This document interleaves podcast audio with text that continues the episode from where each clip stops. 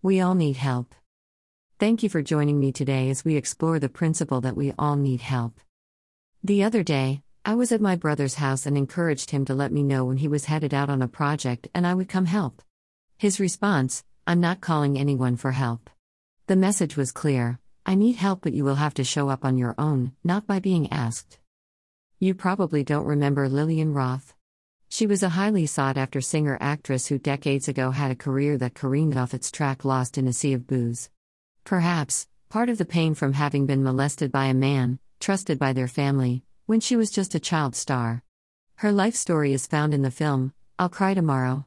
Interview upon interview, Lillian shared that she found herself powerless in striving to overcome her addiction until she found the humility to utter three simple words I need help. Dash Og Mandino a better way to live.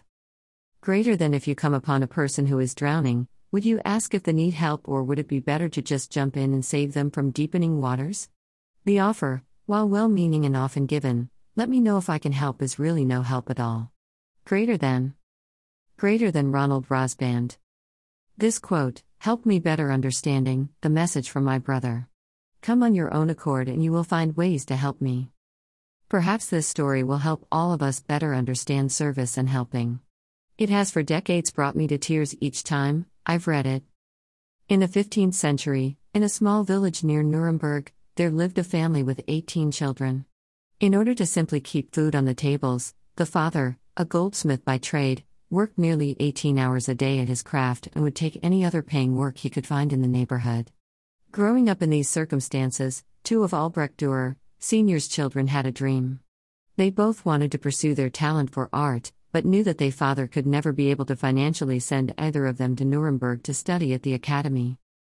After many long discussions in the late night hours, in their crowded bed, the two brothers finally worked out a pact. They would toss a coin, the loser would go down into the nearby mines and with his earnings support his brother while he attended the academy, and then when that brother had completed his studies, he would support his other brother either by the sale of his artwork or going into the mines as well.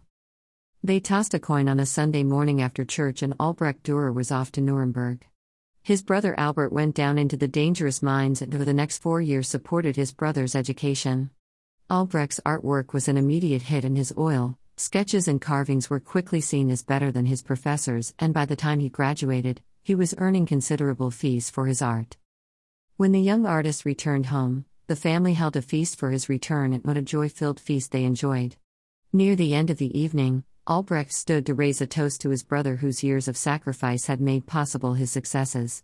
His closing words were And now, Albert, blessed brother of mine, now it is your turn. You can go to Nuremberg to fulfill your dream, and I will support you. With tears streaming down his face, Albert simply repeated no, no, no. Finally, gaining his composure, he stood and said, Brother, it is too late for me to go to Nuremberg. Look what four years in the mines have done to my hands. The bones in every finger have been broken at least once, and I am experiencing arthritis so badly in my right hand I cannot even hold a glass to celebrate your return, much less make delicate lines on parchment or canvas. No, brother, it is too late for me. Albrecht Dürer's masterful art hangs in every great museum in the world, but odds are that you, like many others, may only be familiar with one of his masterpieces. One day to pay homage to Albert for all that he had sacrificed, Albrecht painstakingly drew his brother's abused hands with the palms together and thin fingers stretched skyward. He called his drawing hands, but the world quickly renamed it the praying hands. Dash Desy, Philamena Lila. History or Fable of the Praying Hands Masterpiece. Learn Religions, August 2, 2021. LearnReligions.com slash praying hands 1725186. The Praying Hands, Albrecht Dürer. Albert was truly his brother's keeper. Sacrificing, loving, and never holding ill will for the sacrifices he made to aid Albrecht. Greater than God bless all who endeavor to be their brother's keeper, who give to ameliorate suffering, who strive with all that is good within them to make a better world. Have you noticed that such individuals have a brighter smile? Their footsteps are more certain.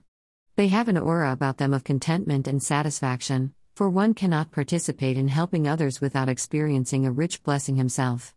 Greater than. Greater than Thomas S. Monson. Today seems to be a good day to strive to be more aware of the needs of others and help. Won't you join me? Until next time, God be with you.